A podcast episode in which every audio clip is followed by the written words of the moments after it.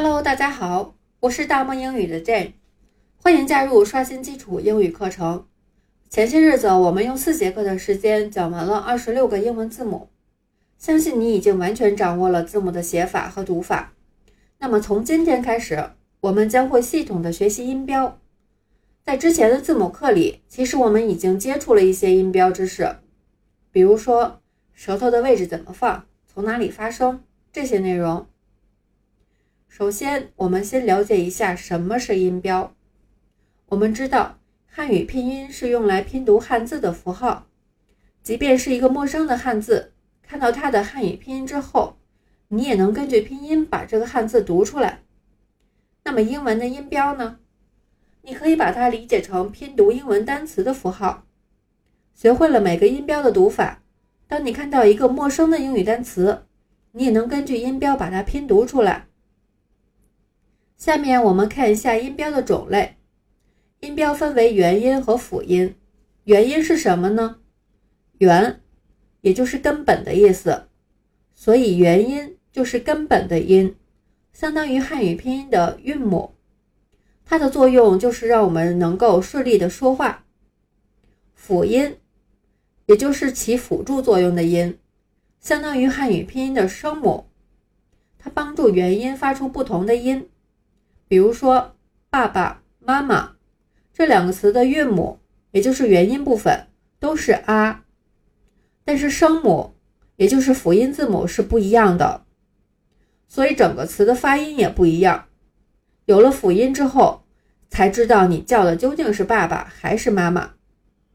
那么有什么方法可以分辨元音和辅音呢？我们先来看第一种方法，比如说啊，这是个元音，只要你气息足够的长，可以一直的说下去，而且发音的时候没有阻碍的感觉啊，没有阻碍，所以它就是个元音。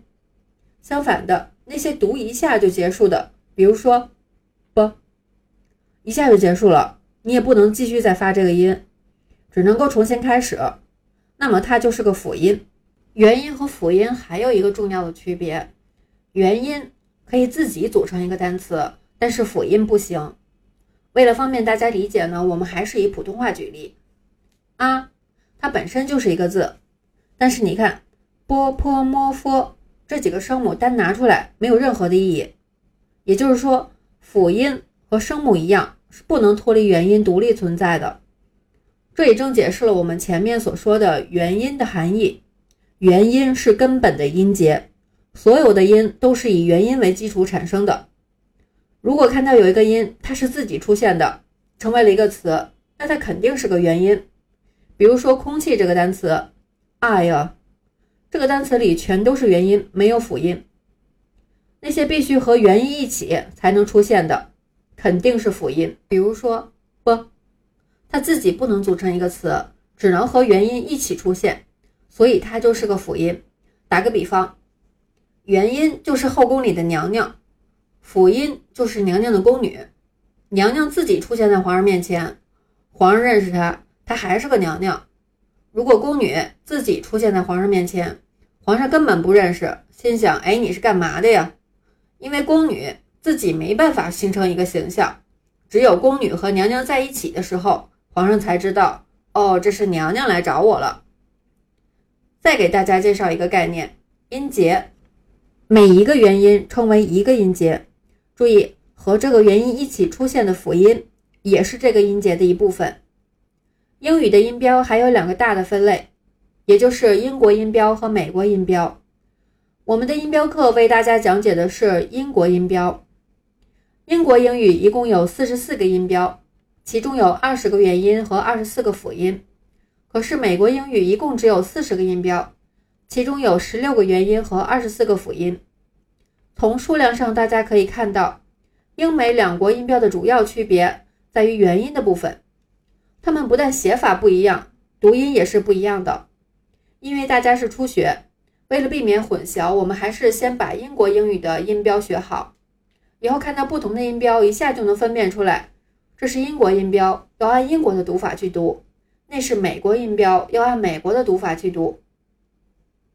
再次和大家说明一下，学习音标是一个打基础的过程，也是一个积累的过程。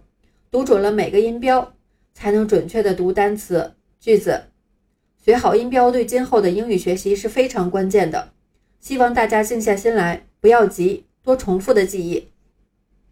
从下节课起，我们会逐个的学习音标，每节课学二到四个，数量不多也不难，请大家耐心的坚持。今天的课程就到这里了，非常感谢你的收听，欢迎扫描下方二维码或者搜索微信公众号 “d m 下划线 English”，关注我们的微信公众号。同时，你也可以在我们微信公众号的绘画界面点击联系我们，获取我的个人微信号，还可以点击下方的阅读原文链接至喜马拉雅收听我们的课程，或者在微信公众号的绘画界面回复关键字。微电台，按照文字提示进入我的喜马拉雅微电台收听课程。好的，我们下次课见，See you。